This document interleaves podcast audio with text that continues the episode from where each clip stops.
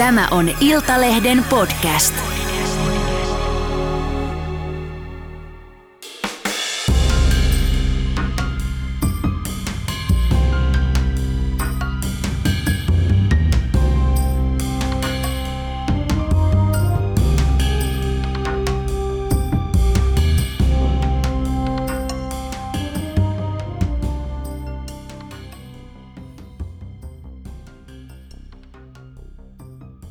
Tervetuloa Mineet Ukkola podcastiin toimittaja, somettaja, kolumnisti, provokaattori, sananvapausmies, ateisti, äh, mitä kaikkea, feminismiä kiivaasti kritisoiva mies Ivan Puopola. Tervetuloa. Joo, kiitos. Mä kyllä allekirjoitan kaikki noi luonnehdinnat. Tämä provokaattori oli hyvä, mutta kyllä mä sen tota, myönnän itsessäni tämän puolen, että on se olemassa. Niin, sä oot sanonut, että sä oot vastarannan kiiski ja se on ilmeisesti niin ihan lapsesta asti kolmevuotiaana jo sulle, sulle on sanottu, että sä oot vastarannan kiiski. Joo. Siis se vastarannan kiiski, jos silloin kolmevuotiaana on tullut tämmöisestä ärsyttävästä tämmöisestä näsäviisastelusta. Mä oon edelleen näsäviisas, ihan täsmälleen sama näsäviisaus, mutta se on vaan jalostunut tämmöiseen aikuismaisempaan muotoon. Mutta se on vähän sellaista, mitä mä sanoisin, mä, mä en viihdy konsensuksessa. Se, se on mun mielestä ällöttävää. Mä oon joskus kutsunut sitä tota, ää, niin kuin hyväksi meiningiksi. Sitä, se hyvä, hyvä meininkihän syntyy, kun ystäväporukka esimerkiksi on keskenään ja, ja tota, jopa sellaisessa mä alan ahdistua, että kun jos on sanotaan yli kolme ihmistä, jotka on samaa mieltä jonkun illan aikana, niin mulle tulee olo, että onpas vastenmielistä ja mä haluan pois. Ja tämä sama, sama sitten niin kuin laajemmin, niin, niin jos mä havaitsen jossain liian suuren yksimielisyyden, kuten vaikka feminismissä, niin mulle tulee automaattinen tarve löytää sieltä jotain kritisoitavaa. Joo. Ja mä oon ihan samanlainen. Mehän ollaan, tunnetaan toisemme aika hyvinkin ja ollaan jopa niin ystäviä, sanotaanko nyt näin. Joo. Ja tota, me ollaan molemmat aika räväköitä kolumnisteja ja, ja vähän katsotaan niin viistoa. Ja mulla on ihan sama juttu, että tavallaan aina jos on semmoinen ihan hirveä konsensus, konsensus jonkun asian ympärillä, niin se alkaa ärsyttää. Miksi sä luulet, että sulle on tullut tuo? Sitä mä en, osaa, en, en tiedä miksi se on tullut. Mä oon miettinyt, onko siitä hyötyä. Ja mä oon kirjoittanut myös kolumnin tästä, tota, että siitä on hyötyä. Yllättäen mä niin. päädyin tähän lopputulokseen. Mutta se hyöty on se, että, että tota, me voi, jos mä ajatellaan totalitarismia, jos, jossa siis va, hallitus sanelee, mitä pitää ajatella, ja siellä on kommunistinen Kiina tai Pohjois-Korea, siellä on sallittua hallinnon takia ajatella vain yhdellä tavalla. Niin se, ei ole, se on haitallista, että siellä on sallittu ajatella vain yhdellä tavalla. Mutta se ei ole olennaista, tuleeko se yhdellä tavalla ajatteleminen pakotettuna hallinnolta vai ihmisten kesken itsekseen luotuna. Se on aina haitallista.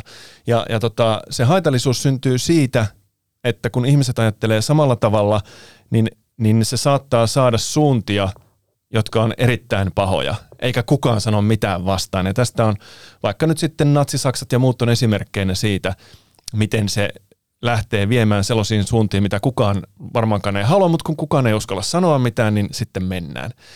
Ja sen takia se, tämähän on myös tieteellisen prosessin koko ydin, että jatkuva vastaanväittäminen ja kapuloiden rattaisiin lyöminen.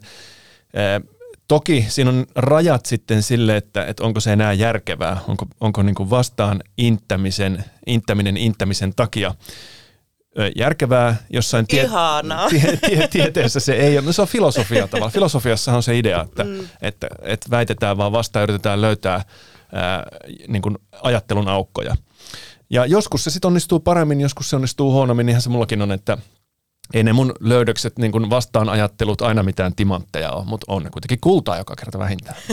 mutta sä oot kuitenkin niinku, niinku, hyvinkin niinku tiukka tiedemies myös, että sä uskot tieteelliseen konsensukseen, että susta ei löydy, sä et ole millään tavalla hörhö, että vaikka sä halutkin ajatella toisin kuin mainstream-ihmiset, niin sä pysyt kuitenkin niinku tieteen raameissa.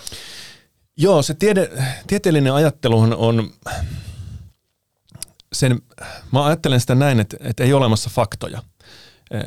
Siinä mielessä, että meillä on ainoastaan janaväitteitä, jonka toisessa päässä on hyvin perustellut, erittäin hyvin perustellut väitteet ja toisessa päässä erittäin huonosti perustellut väitteet. Ja nämä hyvin perustellut väitteet tieteen tapauksessa tarkoittaa sitä, että meillä on, se on johdonmukaisesti perusteltu ja on vahva näyttö tukena ja muuta. Esimerkiksi, että maa kiertää aurinkoa, se on mielipide – joka on perusteltu aivan uskomattoman hyvin. Se on niin hyvin perusteltu, että ei löydy mitään vastaväitteitä enää. Mutta se ei tarkoita sitä, ettäkö se joskus voisi muuttua toiseksi. Sillä aina on se mahdollisuus, pieni mahdollisuus olemassa. Ja siinä mielessä ei ole faktoja. Ja nyt niin mä ajattelen sillä tavalla, että, että kun me mennään sinne hyvin perusteltuun päätyyn sitä kohden, niin jossain vaiheessa ylitetään niin sanotun järkevän epäilyn piste. Eli ei ole enää järkevää epäillä jotain väitteitä, vaikka teoriassa on mahdollista, että ne muuttuu. Ja, ja tota, e, mutta se pitää pitää mielessä, että ne voi muuttua.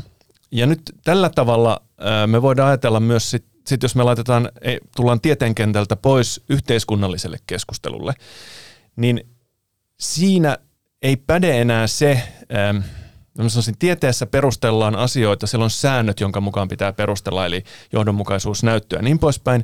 Yhteiskunnallisessa keskustelussa ei ole mitään sääntöjä. Ainut sääntö on se, että sä saat muut vakuutettua. Ja näin ollen ne kaikki väitteet on keskenään tasa-arvoisia. Kaik, mistä tahansa voidaan vakuuttaa ihmiset. Ja siinä mielessä kaikki mielipiteet on ihan yhtä arvokkaita. Kyse on vaan siitä, mikä, ni, mikä niistä vakuuttaa muut ihmiset parhaiten. Ja sä oot myös tämmöinen aika pragmaattinen ja aika analyyttinen, että sä et ole mikään empatian kukkanen niin sanotusti, että sä et ole tunne-ihminen. Ja tota, sä puhut oikeastaan siitä, että miten asiat on, eikä siitä, että miten sä haluaisit, että asiat olisi. Kun taas niin aika moni ihminen ja sunkin lukija ää, ajattelee asioita, miten ne haluaisi niiden olevan, niin kuinka paljon tämä tuo mukanaan sekannuksia? Se tuo sekannuksia. Siis mä tosi usein puhun siitä, miten asiat ovat joskus siitä, miten niiden pitäisi olla. Yksi hyvä esimerkki tästä on tämä sananvapaushomma, että mun mielestä pitäisi olla niin, että, että Suomessa olisi laajempi sananvapaus. Ää, mutta tosi usein puhun siitä, miten, ja ihmiset puhuu, musta tuntuu, että ne puhuu sekaisin näistä. Välillä ne puhuu siitä, miten asiat ovat, ja välillä siitä, miten ne haluaisi niiden olevan, ja, ja se ei ole niille itselleenkään aina ihan selvää, että kummasta on kysymys. Mutta se on mun mielestä hyvä pitää, niin kun, toi on hyvä erottelu, että tietää kum, kummasta milloinkin puhuu. Ja esimerkiksi mitä tulee vaikka nyt sitten, kun mä oon puhunut jostain sukupuoli- ja seksuaalivähemmistöistä tai sukupuolten moninaisuudesta, kun mä oon sanonut, että biologisia sukupuolia on kaksi, se pitää paikkansa, koska biologiassa se määritellään siten se sukupuoli, että niitä on kaksi, niin sillä ei ole mitään tekemistä sen kanssa, miten mä haluaisin asioiden olevan. Mä vaan totean, että näin on.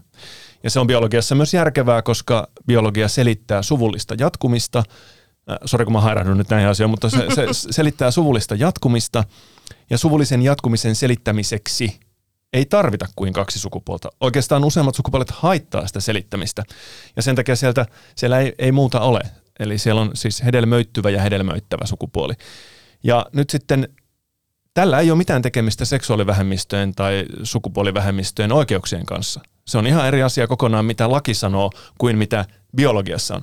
Mä vaan siedä sitä, että poliittisen tai yhteiskunnallisen aktivismin nimissä – kaltoin kohdellaan faktoja. Nyt sen verran joudun korjaamaan itseäni, puhun faktasta tässä nyt, mutta, mutta semmoisia asioita, jotka ovat järkevän epäilyn ulkopuolella. Eli vaikka olisi kuinka hyvä tavoite, niin silti ei saa sortua val, niin sanotusti valehtelemaan. Ja tämä sama kritiikki koskee myös feminismiä, eli kun feministit ajavat jonkinlaista yhteiskuntaa ja jotain mu- muutoksia tänne, niin se on ihan fine. Niin saa tehdä, ei siinä ole mitään ongelmaa. Siinä on ongelmaa, jos sen aktivismin tueksi esitetään väitteitä, jotka ei pidä paikkaansa. Mennään sitten Ivan sun elämään. Sulla on nimittäin ihan älyttömän kiinnostava tausta ja sä oot käynyt läpi tämmöisen sosiaalisen nousun, että sä tulit sieltä jostain, jostain sä olit menossa siis tosi kovaa vauhtia Hunningolle jossain vaiheessa nuorena ja, ja tota, nyt sä sitten haastattelet ministereitä televisiossa, niin kerro vähän sun taustoista. Joo, mä oon siis, to, to on huvittavaa kyllä tosiaan, että mä on, tulen semmoisesta, sanotaan, mä oon kutsunut sitä, että sosioekonomisen asteikon alimmasta viidenneksestä, siis äh, köyhistä oloista, tai ainakin köyhtyneistä oloista 90-luvulta eteenpäin siihen saakka, ehkä niinkään, mutta että alkoholismia ja kaikkea sellaista.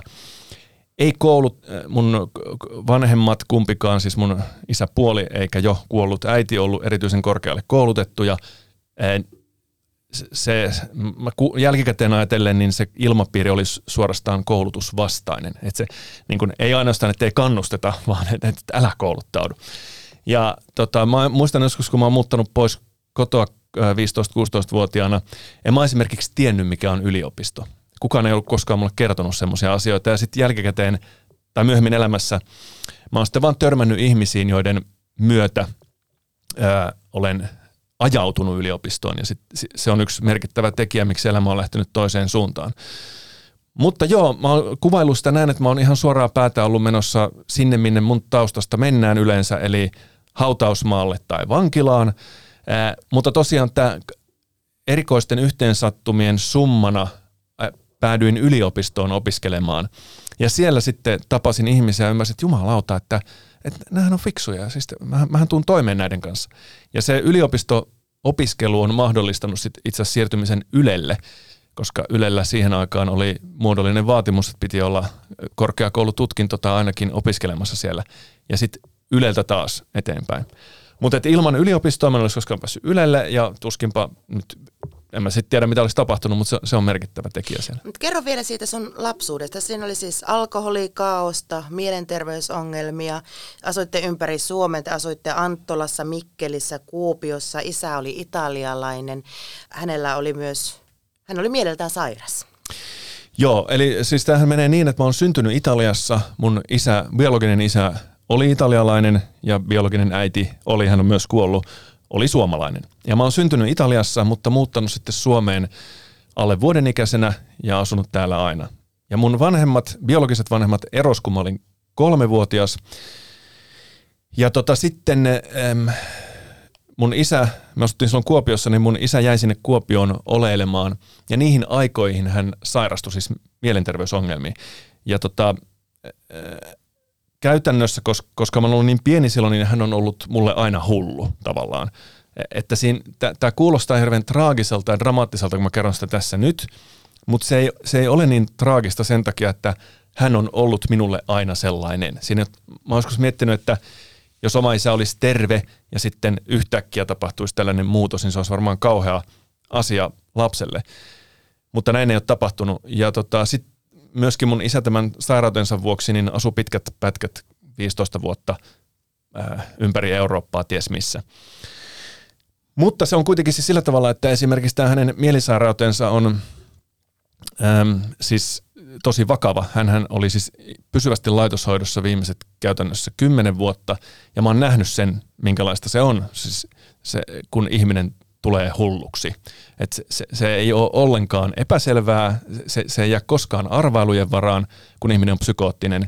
Ja tota, mä oon sitten käynyt myös paljon mielisairaalassa, kävin häntä tapaamassa ja tutustuin siellä muihin hulluihin. Ja tota, se, oli, se on jollain lailla ihan avartavaa niin kuin nähdä se ne, nehän oli, oli poikkeuksetta aika älykkäitä ihmisiä minun mielestä, ketä siellä oli.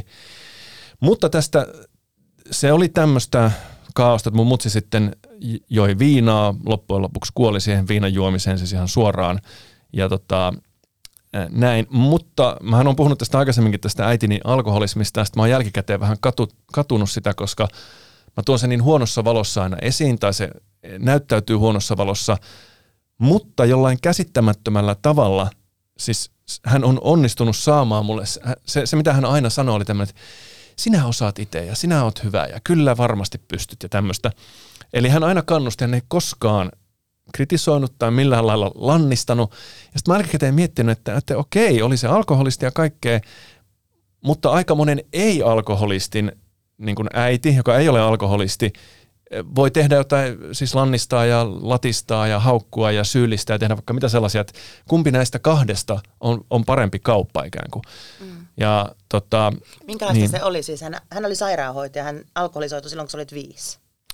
Joo, tai oikeastaan silloin se oli vielä sellaista, mä sanoisin niin kuin hyvän tuulista juomista sen mun ää, ensimmäiset kymmenen vuotta mun elämästä. Ja sitten se lähti suistumaan niin, lujempaa ja lujempaa semmoiseen – huonompaan suuntaan, että se ei ollut enää vain juhlimista, vaan se oli käytännössä päivittäistä juomista.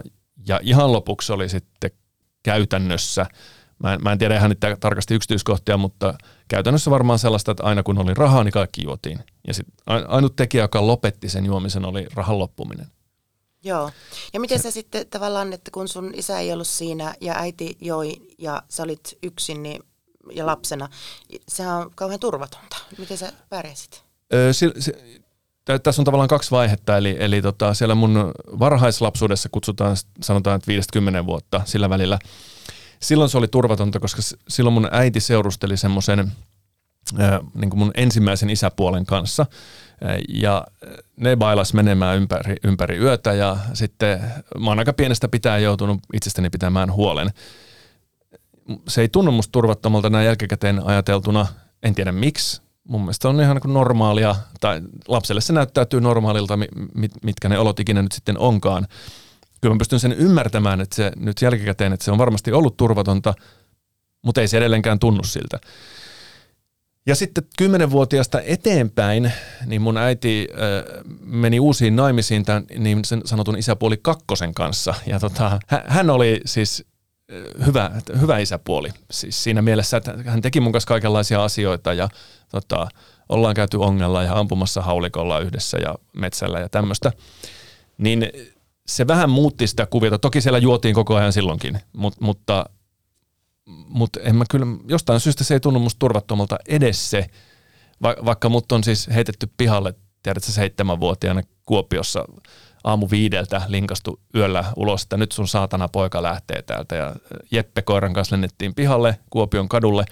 Ja tota, tätä edelsi semmoinen puhelinkeskustelu, eli mä olin herännyt tämmöiseen puhelinkeskusteluun, jossa tämä minun isäpuoli ykkönen huusi puhelimessa äidilleni, että saatana huora ja muuta vastaavaa, ja nyt lähti poika.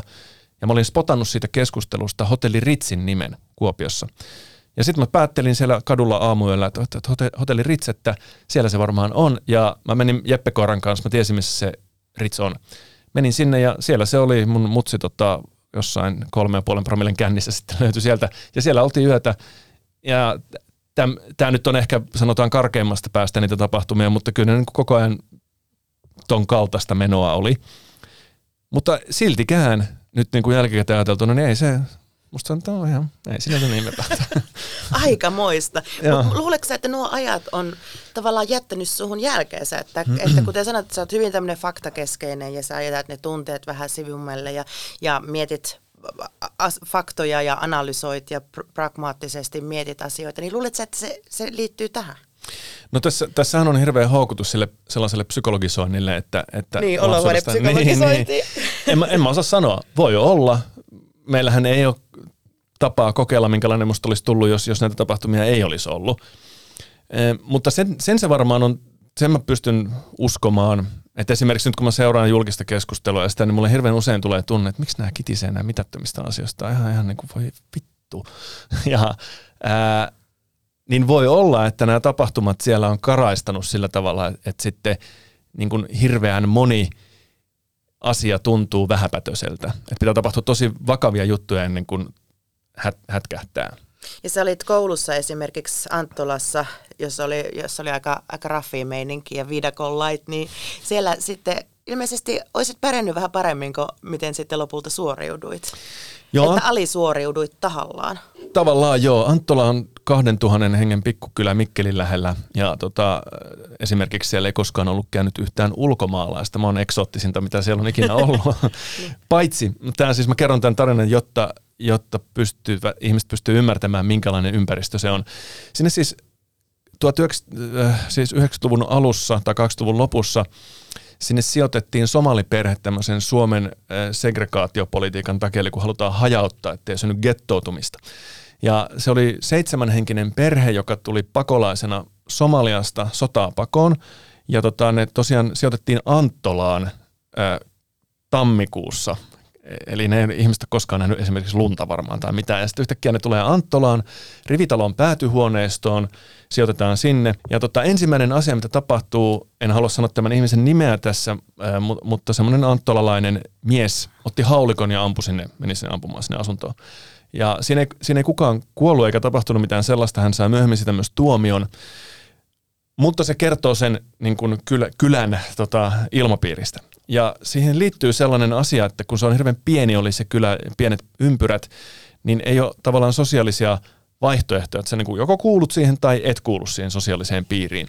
Ja siellä vallitsi semmoinen hierarkia, että niin kuin hikareista ei tykätä. Ja nyt niin kuin, sä valitset joko menestyä koulussa ja sitten olla pois siitä sosiaalista piiristä tai päinvastoin. Mm. Ja mulla oli, mä valitsin juuri tämän, tämän niin kuin olla mukana niissä ympyröissä. Et mä vähän tasapainoilin sitten sen, mä olin aika hyvä koulussa, mutta kuitenkin pidin sen sen verran huonona ne tulokseni, että et mä joutun huonoon valoon siellä toisaalla. Miten sä päädyit sitten, sitten tuota, toimittajaksi? Et sä olit jossain Lahdessa ja sait fudut jostain teatterista ja päädyit sitten radioon töihin, eikö vaan? Joo, tämä on uskomaton tarina. Eli tosiaan mä ajauduin, eh, eli niin kuin pitää pitää mielessä, että mä olin menossa sinne vankilaan tai, tai tota, pirinarkomaaniksi jonnekin Itäkeskukseen tyyppisesti. Ja sitten olin vauhti, matkalla sinne, asuin silloin Lahdessa työttömänä – ja tota, äh, mä olin erilaisista syistä ajautunut sen tilanteeseen, että mulla ei ollut oikein kavereita eikä sosiaalista elämää Kannoit ollenkaan. panttilainaamoon tavaraa joo. ja sulla oli joku huono parisuhde ja joo, joo. luottotiedot mennyt. Kyllä, ka- kaikki tämä oli tapahtunut ja itse asiassa tämä parisuhde oli merkittävä siksi, että se oli osa, osa tota, semmoista kokonaisuutta, jos, jossa tämä nainen sitten kat, katkoi mun kaikki ää, äh, tota, sosiaaliset suhteet. No päästäkseni eroon tästä, ää, mä yhtäkkiä täysin, että mulla on jumalauta ketään kavereita. Ja sitten saadakseni kavereita mä hakeuduin töihin teatteri Vanhaan Jukoon, joka on tota, Lahdessa teatteri. Se ei ollut oikea työpaikka, vaan se oli työkokeilu. Eli mä sain palkka, palkka maksettiin työvoimatoimistosta, eli ne saa mut ilmaisiksi sinne. Mutta siltikin mä sain sieltä potkut, tämä ha- hauskaa, että ei maksa mitään, potkut tulee. Ää, mutta siis se syy sille, mä ymmärrän, että, että mä sain potkut, koska mä tehnyt töitä, niin mä, mähän olin siellä hankkimassa kavereita enkä, enkä tekemässä töitä. Mutta tässä potkujen anto tilaisuudessa Jari Juutinen, joka oli tämän, ja on edelleen sen teatterin johtaja, se kysyi multa, että no kun sä et näköjään halua tehdä näitä teatterialan hommia, niin mitä sä oikein haluat tehdä? Ja ei mulla ollut hajuakaan, siis mä olin ajautunut siihen saakka kaikkialle ja, ja ei mitään tietoa. Jostain syystä mä ajattelin, että mä myötäilen sitä, mitä Jari Juutinen haluaa kuulla, mä vastaan niin. Ja Jari Juutinen on ammatiltaan käsikirjoittaja, niin mä vastaan, että no mä haluaisin kirjoittaa. Ja sitten Juutinen, että jumalauta, tuohon on hyvä idea, että hae lehteen töihin. Ja mä olin, että no varmastihan, että toihan on loistava idea. Ja, ja hain sitten lehteen, Uusi Lahti-lehteen, enkä päässyt, ei, ei kokemusta tai muuta. Ja tota, sitten kävelin pois sieltä ja siinä vaiheessa, pois kävellessä, kotiin mennessä, niin katoin, kävelin siis Rytmiradio Lahden ohi, se on lahtelainen radio siihen aikaan oli. Ja jotenkin mä assosioin, että radiolehti, sama asia, ja kävelin suoraan sinne Rytmiradion toimitukseen, ja siellä oli siis uskomattomien tapahtumien niin kuin seurauksena uutistoimittaja mies, joka oli oikealta ammatiltaan teurastaja, niin lopettanut nämä uutistoimittajahommat ja palannut teurastajan töihin. Eli siellä oli just avonainen tämmöinen uutistoimittajan paikka. Ja tota, Jenni Vuori, joka oli ohjelmapäällikkönä silloin, niin hän on avarakatseinen ihminen, oli, että okei, no kokeillaan, että koe lukuun. Ja sam, siltä seisomalta mä menin koelukuun ja tota, sitten en mä sinne töihin aluksi päässyt, että se oli ö, työharjoittelu, mutta hirveän nopeasti mä rupesin saamaan lisää vastuuta ja omia ohjelmia ja siitä se lähti kehittymään sitten. Ja sitten sä menit jossain vaiheessa Ylelle, Radio Ainossa. Olit Maria Kutseninan kanssa siinä alkuvaiheessa, eikö vaan? Joo. Eli tästä seurasi sitten se rytmiradio, mihin mä menin töihin, niin se lakkautettiin – verosotkujen takia ja, ja siinä rytäkässä siirryin sitten Tampereelle eh, toiseen kaupalliseen radioon, jossa tapasin siellä Tampereella siis ensimmäisen lapseni äidin, joka sitten pakotti mut yliopistoon. Niin yliopisto tuli tässä välissä. Joo, se tuli Joo. sitten kuvioihin siinä. Ja tota, eh, sitten ja sä menit Tampereen yliopistoon. Tampereen yliopistoon. Joka oli Voken keskus. Se on, wow, se on kyllä todella puna, niin semmoinen punavihreä ideologian niin. mylly. Joo. Joka ärsytti sua jo silloin. Se ärsytti mua silloin jo, joo, mä muistan sen, kun mä ajattelin, että ei jumala. Siis mä muistan siellä semmoinen asenne esimerkiksi siellä, että, että luonnontieteilijät ei oikein tiedä mitään, että ne, yhteiskuntatieteilijät siellä viisasteli, kuinka luonnontieteilijät. Sitten mä mietin, että jumalauta, että lentokoneet lentää, niin kuin antibiootit toimii ja kaikkea, ja ihmisille siirretään sydämiä. Ja tekö ei tiedä mitään, ja te täällä tiedätte. Mm. Mutta ei mulla silloin riittänyt kapasiteetti sen kummemmista kyseenalaistaa, että mä oon nyt sitten, nyt mä yritän tehdä sen. Nyt, nyt teet sitä. No joo, mutta sieltä lähdit sitten, sitten Ylelle ja, ja tota, mitä sä olitte Maria Kutsininan kanssa ensin, sä menit, aloit tehdä huumoria ja komiikkaa ja Paula Norosen kanssa, kanssa olitte Radio Kuussa, Yle Kuussa. Joo, eli se meni näin, että mä menin Radio Ainoon kesäharjoittelu, joka oli naisille suunnattu radio Ylellä siihen aikaan. Mä olin ainut miespuolinen työntekijä siellä. Ja tota, Maria Kutsininan kanssa juonnettiin aamuohjelmaa. Sitten kun sulle tuli tämä feminismin vastaisuus. ei, ei, siis siinähän on semmoinen hauska juttu. Mä muistan silloin Radio Ainon aikana, niin Maria Gutsenina oli, ei ollut kovin pidetty siellä niiden muiden naisten keskuudessa. Mä en ymmärtänyt ollenkaan, mistä se johtui. Oliko ne kateellisia? Musta tuntuu, joo. Ja tota, siellä, siellä niin rakentui sellainen, tavallaan piti valita puoli. Että sä, sä oot joko Maria Gutseninan puolella tai sitten sitä vastaan. Oli tämmöinen asetelma siellä. Ja minä, koska olin mies, niin mä sain jostain syystä vapautuksen tavallaan siitä, että mun ei tarvinnut valita sitä puolta. Kauhe. Mutta kaikkien niiden naisten mun näkökulmasta se vaikutti ainakin, että niiden piti se tehdä. Ja tota, no anyway, mä olin Maria siellä töissä ja mä en muista ihan tarkasti miten sitten, mutta etenin siitä lopulta tonne radio... Aa, ei kun joo, se olikin näin just Paula Norosen kanssa. Me, mehän saatiin varoitus sieltä Radio Ainosta. Äh, se on hirveän pitkä juttu, mutta ei, ei mistään kovin ihmeellisestä syystä saatiin varoitus. Sitten varoituksen seurauksena sitten mut siirrettiin yöradioon niin kuin mahdollisimman paljon sivuun kaikesta kes- keskiöstä. Ja Paula, Paula saa kokonaan muistaakseni lähdöt silloin. Ja sitten äh, mä en siellä yöradiossa oikein tullut toimeen, koska mä tein... Soittelit Jumalalle Joo, mä soittelin yötä. Jumalalle keskellä yötä. Mä ja huumoria, että on nauhoittanut Jumalan äänellä kaikenlaisia vastauksia ja muuta. Ja sieltäkin mä sain sitten lähdöt. Ja sitten mä menin Yle Xään, tota, ja kun se oli niin kuin nuorisolle suunnattu kanava, niin siellä sai mellastaa ihan rauhassa, että ne Jumalapuhelut ei haitannut ketään, se oli lähinnä vaan tota, ansio. Ja s- sitten tämä Yle X-show, Thank God It's Puopolo-niminen siihen aikaan, niin äh, tuottaja Yleltä bongasi, että tämähän on hauskaa, ja rekrytoi mut Strada-nimisen ohjelmaan telkkariin. Ja sitten sieltä kautta nyt mm. lopulta sitten tänne näin. Joo. Ja sä olit siis 7-8 tuotantokautta Stradassa, siellä oli Outi Popsun kanssa ensin ja sitten tuli Sanna Stellan. Joo. Ja tota, tää oli, innostuit tieteestä tänä aikana. Tieteestä mä olin innostunut aikaisemmin. Eli tietä, tieteellinen herätys on tapahtunut Esko Valtaojan Kotona maailmankaikkeudessa kirjan seurauksena. Ihan mielettömän hyvä kirja. Joo, joo. joo ja tota, silloin, silloin mä just tajusin tämän aha-elämyksen, että kun mä olin siellä Tampereen yliopistossa ja miettinyt, että näin, millä perusteella nämä, mukaan nämä luonnontieteilijät ei tiedä mitään. Sitten mä luin tämän Esko Valtaojan kirjan ja mä ajattelin, no ne tietää. Siis noi ei tiedä mitään tuolla yli, yhteiskuntatieteellisessä, mutta nämä fyysikot tietää. Ja sitten mä itse siitä lähtien, en mä mitään fysiikkaa oikeasti osaa, sehän on matematiikkaa. Mutta kaiken tämmöisen populaarikirjallisuuden lukenut ja se tapahtui parikymppisenä. Ja siellä, siellä sitten siellä Stradassa äm, mä sain tämmöisen, mä sanoisin, että niinku se on TV, TV-kokemuksen kannalta ollut merkittävä juttu, että siellä mä oon oppinut kaiken sen, mitä nyt televisiosta tiedän, niin se on tapahtunut siellä ja mainitsenpa tässä erittäin hyvän tuottajan Olli Kangassalon, joka oli mun kanssa koko sen ajan siellä tekemässä, niin se, se on paljon opettanut mulle. Mutta se ei ollut tieteen, siellähän se oli kulttuuriohjelma, että siellä se oli kaikkea muuta kuin tiedettä nimenomaan. Ja sitten nyt sä oot siis Maikkarilla uutisaamun juontajana ja kolumnistina. Sä olit huomenta Suomessa ensin ja nyt sä oot uutisaamussa ja neljä kertaa viikossa vedät lähetystä siellä. Mm. Samaan aikaan sä kirjoittelet näitä kolumneja, sulla on oma YouTube-kanava, jossa sä oot aika räväkkä. Ja mm. sitten samaan aikaan tämä uutisaamu on aika sovinnainen. Niin miten, miten tämä tämmöinen tuplarooli äh, istuu pirtaan? Niin, mä en tiedä, siis mähän luonteenlaadultani olen huomattavasti räväkämpi kuin, kuin siis uutisohjelma on. Mä oon vaan ajatellut sen näin, että, että mua ei ole uutisaamuun palkattu olemaan räväkkä, vaan mutta on palkattu juontamaan sitä ohjelmaa. Että jos, jos, jos he haluaisi palkata mut räväkkyyden takia, niin sitten ne tekisi mulle oman ohjelman ja että tee siellä mitä haluat.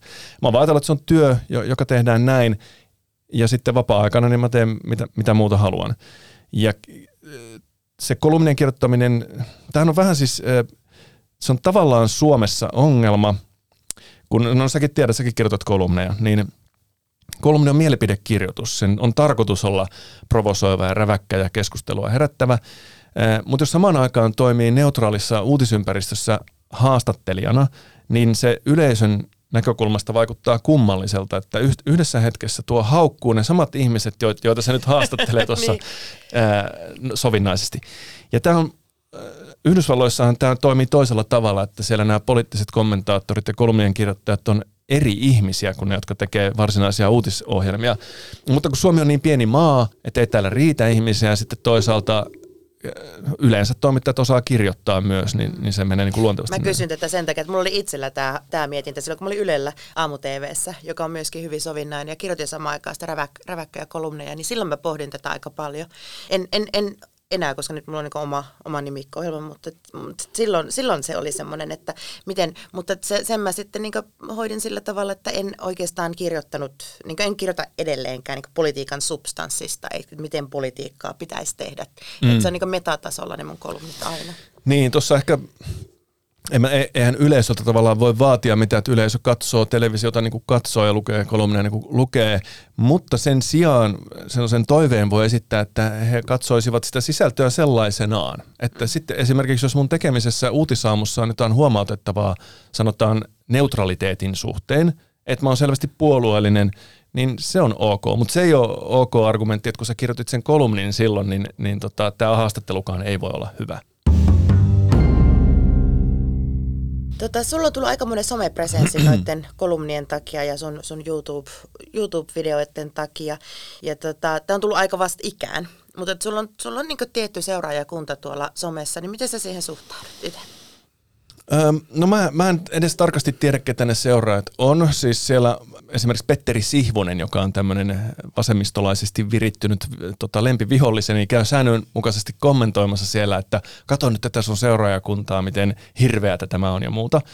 No mä en ensinnäkään ajattele Se on ihmisistä... niin mahtava noin... argumentti, että, että sua pitäisi arvostella niiden ihmisten perusteella, jotka, niin. jotka sun Twitter, Twitter-fiidistä kirjoittelee.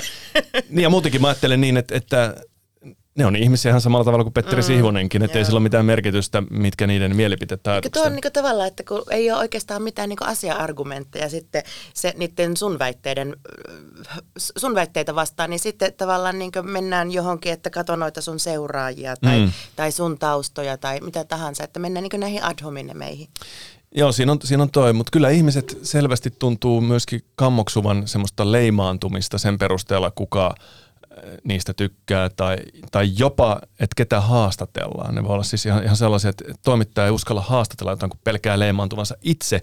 Sanotaan vaikka nyt Junes Lokka on sellainen, että moni varmaan ajattelee, että ei voi haastatella tällaista ihmistä, jotta ei vain tulisi yhdistetyksi siihen. Oletko M- haastatellut Junes Lokka? En, en ole koskaan haastatellut. Tota, Oisit halu, olisitko halunnut? ei mulla mitään sitä vastaankaan olisi haastatella häntä. En, mä, mä en ymmärrä, että, että mä en keksi mitään syytä olla haastattelematta yhtään ketään. Että sitten kysymys on vaan siitä, miten haastatellaan ja mitä kysytään ja niin poispäin. Täsmälleen. Mutta siis äh, niin ne seuraajat, sen mä oon ymmärtänyt esimerkiksi, kun mä aika paljon puhun sellaisesta niin kuin ajattelun diversiteetistä. Mä haluan, että ihmiset äh, ei ajattele kaikki yhdenmukaisesti ja pitää ajatella, äh, niin kuin muodostaa omia ajatuksia, olla vastavirtainen ja muuta. Niin sitten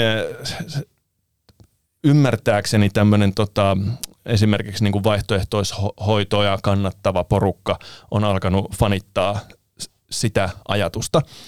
Ja tavallaan siis se, mitä mä yritän sanoa, on se, että, että äm, silloin kun mennään näissä mielipiteissä sen pisteen yli, että on ylitetty se järkevän epäilyn raja, niin silloin pitää vain tunnustaa, että tämä on asia, jota vastaan ei kannata taistella. Esimerkiksi maa kiertää aurinkoon. Se, se on semmoinen juttu. Mutta mielipiteet, että sä oot jotakin mieltä, että pitääkö maahanmuuttaja tulla Suomeen vai ei, vai onko abortti ok vai ei ja niin, kuin niin edelleen. Se on kaikki täysin yhdenvertaisia mielipiteitä keskenään. Ei ole olemassa oikeita ja vääriä mielipiteitä, on ainoastaan erilaisia ja niitä voi aina viljellä. Siis yritän sillä sanoa sitä, että jos, jos jostakin mielipiteestä muodostuu hegemonia, niin ei pidä olla sanomatta ääneen omaa mielipidettä siksi, että se on sen hegemonian vastaista, vaan mm. päinvastoin se pitää sanoa ääneen. Ja tuo sun, tavallaan tuo sun somepresenssi lähti oikeastaan kasvamaan sen jälkeen, kun sä kirjoitit muutamia feminismiä kritisoivia kolumneja. Ja tosiaan me tunnetaan pitkältä ajalta ja sä oot hirvittävän kohtelias ja pidät naisia tasa-arvoisena, että sä et ole millään tavalla niin sovinistinen tai muuta. Mutta, että, mutta sä kritisoit niin feminismin tiettyjä piirteitä, mitä mä oon itsekin tehnyt. Ja, ja tota, sä kirjoitit siitä muutaman kolumnin, että sä olit niin yhtäkkiä televisiossa ja Rupe Stillerissä ja Heikelässä ja joka puolella nyt liitteeseen kirjoittamassa Joo, tämä on mun mielestä se hauska puoli siinä, että siis mä oon jälkikäteen, mulle on san, sanot, äh, siis missä mä olin? Mä olin Tuomas Peltomäen kanssa, itse asiassa sun ohjelmassa vieraana tuolla Alfa TVllä. Ja Tuomaksen kanssa puhuttiin silloin oliko, nyt mä, okei mä en sano Tuomasta, koska mä en varma oliko se se, mutta joku sanoi kuitenkin mulle näin, että, että silloin, että kyllä feministit on tottunut, tottuneet kohtaamaan tätä kritiikkiä, ne, ne kohtaa sitä koko ajan yhteiskunnassa. Ja sitten jos tosiaan olisi näin, niin miksi ihmeessä, kun mä kirjoitin sen yhden kolumnin, niin mut raahataan televisioon haastateltavaksi. Katsokaa, täällä tämä mies on. ja niin. sen täytyy olla silloin harvinaista. Ja tota, mutta mä, mä oon niin jälkikäteen nyt korjaillut tätä, mä korjaan sen taas tässä, että mä en vastusta feminismiä. Mä ajattelen nimenomaan niin, että kuka tahansa saa ajaa mitä tahansa yhteiskunnallisia päämääriä ikinä haluaa, se on demokratian ominaisuus. Mutta ne argumentit, joita annetaan sen tueksi, että tämä on juuri oikea suunta, niissä ei saa valehdella. Ja sitä feministit tekee. Mm. Ne, se, se ei pidä paikkaansa ne väitteet, joita he, ja siinä on, se on ehkä enemmän sitten sukupuolen tutkimuksen kritiikkiä kuin varsinaisesti sen feminismin itsessään. Niin, kyllä. Ja tota, sä oot myös tosi vahva sananvapausmies. Mm. Eli sä oot, sä oot niinku, mäkin on, mutta sä oot jopa niinku enemmän kuin minä. Et sä oot niinku ihan niinku, jopa niinku sananvapausfundamentalisti, voisiko näin sanoa? Joo, kyllä mä oon nyt enemmän enemmän, mä oon suoraan että mä mietin tätä tänään aamulla viimeksi, miten pöyristynyt mä oon siitä, että esimerkiksi media, mun ajatuksissa se menee näin, että, että tota, median tehtävä on vahtia ha- hallintoa ja vallanpitäjää ja, ja suojella ikään kuin kansaa siltä, että hallitsija ei tee ylilyöntejä, hallitsija ei loukkaa kansalaisten perusoikeuksia ja niin, niin poispäin. Ja sananvapaus on niin erittäin merkittävä tekijä tässä. Niin se, mitä mä nyt huomaan, on se, että media, siis laajasti ottaen niin lähestulkoon kaikki tiedotusvälineet, hurraa näiden vihapuhelakien ja kaikkien muiden yhdessä niin kuin hallitsijan kanssa, että jee, jee, tiukemmat rajat meille tänne ja turvat tukkoon noilta törkytimoilta tuolla. Ja tässä on se pointti, se keskeinen pointti on se, että mä en kannata vihapuhetta tai mä en kannata ää, törkeätä puhetta, mutta mä vastustan vihapuheen ja törkeän puheen kriminalisointia. Ja ne on kaksi eri asiaa. Ja se on tosi kiinnostavaa, että kun tavallaan mediassa puhutaan ihan koko ajan vihapuheesta ja siitä, että tämä on niinku uhka demokratialle, mutta hyvin vähän sananvapaudesta ja siitä, että, että niinku sanan pitäisi olla vapaa. Mm. Et ni, niitä siis, sä oot yksi harvinaisuus suomalaisessa mediassa, joka puhuu, niin katsoo tältä kantilta. Mistä se johtuu? No siis Suomessahan ei äh, ole mitenkään erityisen, siis Suomessa on sananvapaus ihan ok, mutta ei Suomessa ole mitenkään kauhean laaja sananvapaus, jos, jos niin kuin vertaillaan meillä kansainvälisesti. Tulossa, meillä on tulossa lakeja, jotka kiristää ja Niin vielä sitä. entisestään, mm. kyllä. Et Yhdysvalloissa on laaja sananvapaus. Se on sellainen paikka, jossa, jossa ei ole käytännössä kriminalisoitu, ju, siellä on kriminalisoitu kaikkein törkeä, eli siis kehottaminen kansanmurhaan tai, ja sitten valtionsalaisuuksien pa- paljastaminen. Nämä on ne asiat, jotka siellä periaatteessa on kriminalisoitu, eli tarkoittaa, että ne on rikoslaissa. Ja sitten toki siellä on esimerkiksi kunnianloukkaus, mutta se on – se on siviilioikeuden asia. Tämä menee tota, tylsäksi juridiikaksi, mutta se yksi tekijä tässä Neuvostoliitossa, Neuvostoliiton perustuslaissa oli sananvapaus taattu kansalaisille. Ja ta, tämän Neuvostoliiton perustuslaissa sanottiin, että sananvapauden takaamiseksi Neuvostoliiton valtio kustantaa kaikille kirjoituskoneen. Ja nyt sitten siitä seurasi sellainen perustuslain tulkinta, että niin kauan kun on kirjoituskone, niin niin kauan on sananvapaus. Ja ihan sama, mitä rajoituksia meillä on lainsäädännössä, vaikka tulisi kuoleman tuomio, niin kuin mutta jos sulla on kirjoituskone, niin sulla on sananvapaus. Ja Suomessa on pikkusen samanlainen ajatus. Tämä kirjoituskone on vaan korvattu ennakkosensuurilla. Eli niin kauan kun puuttuu ennakkosensuuri, niin niin kauan meillä on sananvapaus riippumatta siitä, miten paljon täällä lainsäädännössä on sananvapautta kriminalisoitu. Ja tämä on se, musta tuntuu se, että tässä ei varsinaisesti – jos verrataan vaikka Yhdysvaltoihin, niin siellä se sananvapauden suoja on niin laaja ja niin pyhä ikään kuin, että, että siellä ei tulisi mieleenkään tällaiset lait kuin kiihottaminen kansanryhmää vastaan perus, perusmuotoinen. Mutta Suomessa se menee, koska voidaan ei ole ennakkosensuuria. Niin. Mm. Ja säkin saat tosi paljon hyvinkin kriittistä palautetta, törkyviestejä, niin sanotusti sitä, että vihapuhetta siellä somessa. Niin miten sä itse suhtaudut siihen? Ihmiset äh, inhoa sua sun mielipiteiden takia. Niin, kai ne tekee. Ja, tota, ää, en, mä, en, en mä edes tietoinen suoraan että mä on hirveän vaikea heilauttaa sellaisella törkyviesteillä. Sitten jos on asiallinen kriittinen viesti, joka tuntuu mun mielestä osuvan oikein, niin se on paljon pahempi kuin se, että Siis mä muistan, kun mä olin Yle tein sitä huumoriohjelmaa, niin silloin mä sain siis systemaattisesti tota, mene Venäjällä ja hirtä itsesi tyyppistä palautetta, eikä se koskaan tuntunut miltään. Mutta sitten kun ne onnistu johdonmukaisesti osoittamaan, että mun tekemä sketsi oli aika paska, niin se oli paljon, se oli paljon pahempi. Mm. Että ei se, se, en mä tiedä, johtuuko se siitä mun lapsuudesta vai mistä, mutta enkä mä toisaalta tiedä siitä. Mä en tiedä niistä Twitter-viesteistä. Ei, ei, ei mulle niin kuin henkilökohtaisesti sinne inboxiin kauheasti tuu mitään. Tota, sä teet hirveästi duuni. Sä teet siellä uutisaamussa, sä teet neljää aamua viikossa, eli perjantaina on joku muu, mutta muuten sä oot maanantaista torstaihin. Ja sit sulla on ö, oma YouTube-kanava, sä kirjoitat näitä kolumneja, mutta sit sä teet myös YouTube-kanavalle, joka on itse asiassa aika suosittu jo nykyään. Niin tota, miten sä jaksat? No ei se ole... Totta, miten, mitenkään mä oon miettiä. Siis aamu herääminen on vaikeaa. Se on, mä oon biologiselta rytmiltä, niin siis mä alun perin pidin tätä biologista rytmiä ihan huuhaana tämmöisenä tota, homeopatia-juttuna. Mut ei se ole. Ei, se ei, se ei, ei ole. ole. Ja itse asiassa se johtuu siitä, että ihmisillä on tämmöisiä unisyklejä ja osa niistä on palauttavia, osa ei. Ja jos se palauttava unisykli sattuu aina siihen kohtaan, kun sä heräät, niin, niin se keskeytyy ja sitten ei tunnu, tunne oloa virkeäksi. Ja mulla ilmeisesti se palauttava unisykli on aina siellä noin neljän ja kuuden välissä, kun pitää herätä niin se on hankalaa se herääminen, mutta ei tämä työntekeminen siis muuten, koska esimerkiksi se YouTube-kanava, niin mä samalla pidän sitä niin kuin harrastuksena, että se, se on myös rentouttavaa, se, se työn, työn tekemisen tuntuista. Mutta sulla oli myöskin tämmöinen episodi, kun sä teit sitä YouTube-videota ja sitten sä alkoit yhtäkkiä puhua kielillä. Kerro, kerro mitä tapahtuu. Joo, tämä on siis, tämä on huvittavaa. Tota, eli Mä itse asiassa, sä, sä kirjoitit meille, meillä on tämmöinen, WhatsApp-ryhmä, jossa me kirjoitellaan, ja sä kirjoitit siitä, ja mä oikeasti niin säikähdin. Joo. Okei, okay, mä voin kertoa tänne. Eli siis mä, se oli yksi aamu, kun mä olin tullut, tulossa siis työvuorosta, uutisaamusta, ja menin jälleen tekemään näitä YouTube-videoita, mitkä olen tehnyt monta kertaa, ja puhuin semmoisen 10 minuutin monologin kameralle, ja tota, sitten siirsin sen materiaalin edittiin, ja aloin se, selata sitä, ja sitten huomasin, että siellä loppuvaiheessa, että mitä helvettiä tuossa tapahtuu, ja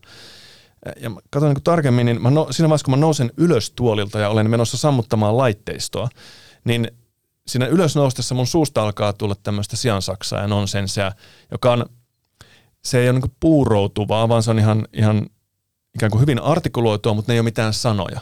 Ei, ei yhtäkään järkevää sanaa, se on puolittain ehkä laulua. Ja sitten tota, sitä kestää noin viisi sekuntia ja sitten se loppuu. Ja siinä vaiheessa mä, niin kun, se on aika pelottava, kun itse, hetkinen, mitä toi tyyppi tekee tuossa, eikä, ja voit vannoa, että sä, et ole tehnyt mitään sellaista. Ja sitten mä ymmärsin heti, että se liittyy aivoihin jotenkin, ja ää, mä soitin sitten, mä en keksinyt muuten, niin mä soitin Aivoliittoon, ja sieltä ne oli sille, että nyt äkkiä, äkkiä tonne tota, päivystykseen saman tien. Ne, ne pelkästään tämmöistä tiakohtausta, joka on siis ää, aivojen verenkierron häiriö, joka ei sinänsä ole kauhean vaarallinen, mutta se ennustaa tosi selvästi aivo, veren, aivoveritulppaa. Ja no, sitten mä menin Meilahteen ja siellä otettiin musta sitten kaiken maailman kokeet ja, ja, ja kuvat ja lopulta sitten ihan aivokuva, siis tuommoinen magneettikuva. Ja ei sieltä mitään löytynyt, kukaan ei tiedä mistä tämä johtuu. Ja tämä, lopulta tämä diagnoosi nyt sitten on, mikä se oli, väliaikainen vireystilan lasku. Ja yksi selitys, mikä tässä voi olla, on migreenikohtaus. Mullahan on migreeni, ja migreeni saattaa joskus aiheuttaa tommosen. Se on aika harvinaista. Mä en itse asiassa usko siihen. Se, mihin mä itse nyt diagnosoin tässä ohi neurologien tota, antamien diagnoosien, on äm, väsymys. Siis, eli se, se on, ää, nukahdin hereillä ollessani. Mm. Se on mitä tapahtuu niin, siinä Eikä ihme, koska sä teet niin hirveästi kaikkea, että tota, mitä sä, mitä sä niin meinaat tulevaisuudessa tehdä? Mitä sä haluat tehdä viiden vuoden päästä? Mullahan on tämä selkeä tavoite ollut koko ajan taloud- A, taloudellinen riippumattomuus, josta seuraa ää, mahdollisuus muuttaa talveksi aina Floridaan, tuonne tuo Tampaan, pelaamaan pokeria ja juomaan mansikkamargariittoja. Ja sitten ää, sieltä pariksi kuukaudeksi Italiaa sitten tänne Suomeen. Tämä on viiden vuoden kuluttua on se, se, on se tavoite. Et, niin mä ajattelin, joo. Millä keinoilla sä aiot tämän saavuttaa? No mä oon siis systemaattisesti sijoittanut okay. koko, koko, ikän, tai no, koko ikäni, mutta eli yksi asia, mikä tässä jäi kertomatta on se, että mä oon pelannut pokeria aikoinaan melkein kymmenen vuotta työkseni, ja se oli sama, samaan aikaan, kun mä olin yle, Ylellä duunissa, eli mä sain Yleltä kuukausipalkkaa, ja kaikki pokerituotto tuli siihen päälle. Ja tämä oli sitä aikaa, kun pokeri, täällä oli pokeribuumi, Eli joka toinen julkis ilmoittautui täälläkin pokeriammattilaiseksi. Ja silloin kun on noin paljon pelaajia, niin ei tarvi olla kovin hyvä, että sä oot parempi kuin keskimääräinen pelaaja. Ja mä olin parempi kuin keskimääräinen, eli käytännössä siihen aikaan muutaman vuoden ajan se oli sellaista, että sen kun avasi koneen ja raha alkoi tulla ovista ja ikkunoista. Oho. Ja se muuttu se kuvio jossain vaiheessa, kun ne paskat pelaajat jäi sieltä pois ja jäljelle jäi niin kuin jyvät akanoista, niin silloin mun tienestit romahti ja enää mä en pärjäisi siellä, mutta silloin mä pärjäsin. Ja siinä aikana mä onnistuin tekemään kuitenkin sen verran rahaa, että mä oon sitten sijoittanut sen rahan ja, ja se on se, minkä avulla mä yritän saavuttaa tämän tota, taloudellisen riippumattomuuden tässä viiden vuoden sisällä. Toivotaan, että sinä sen saavutat. Mm. Kiitos oikein paljon Ivan Puopola. Kiitos.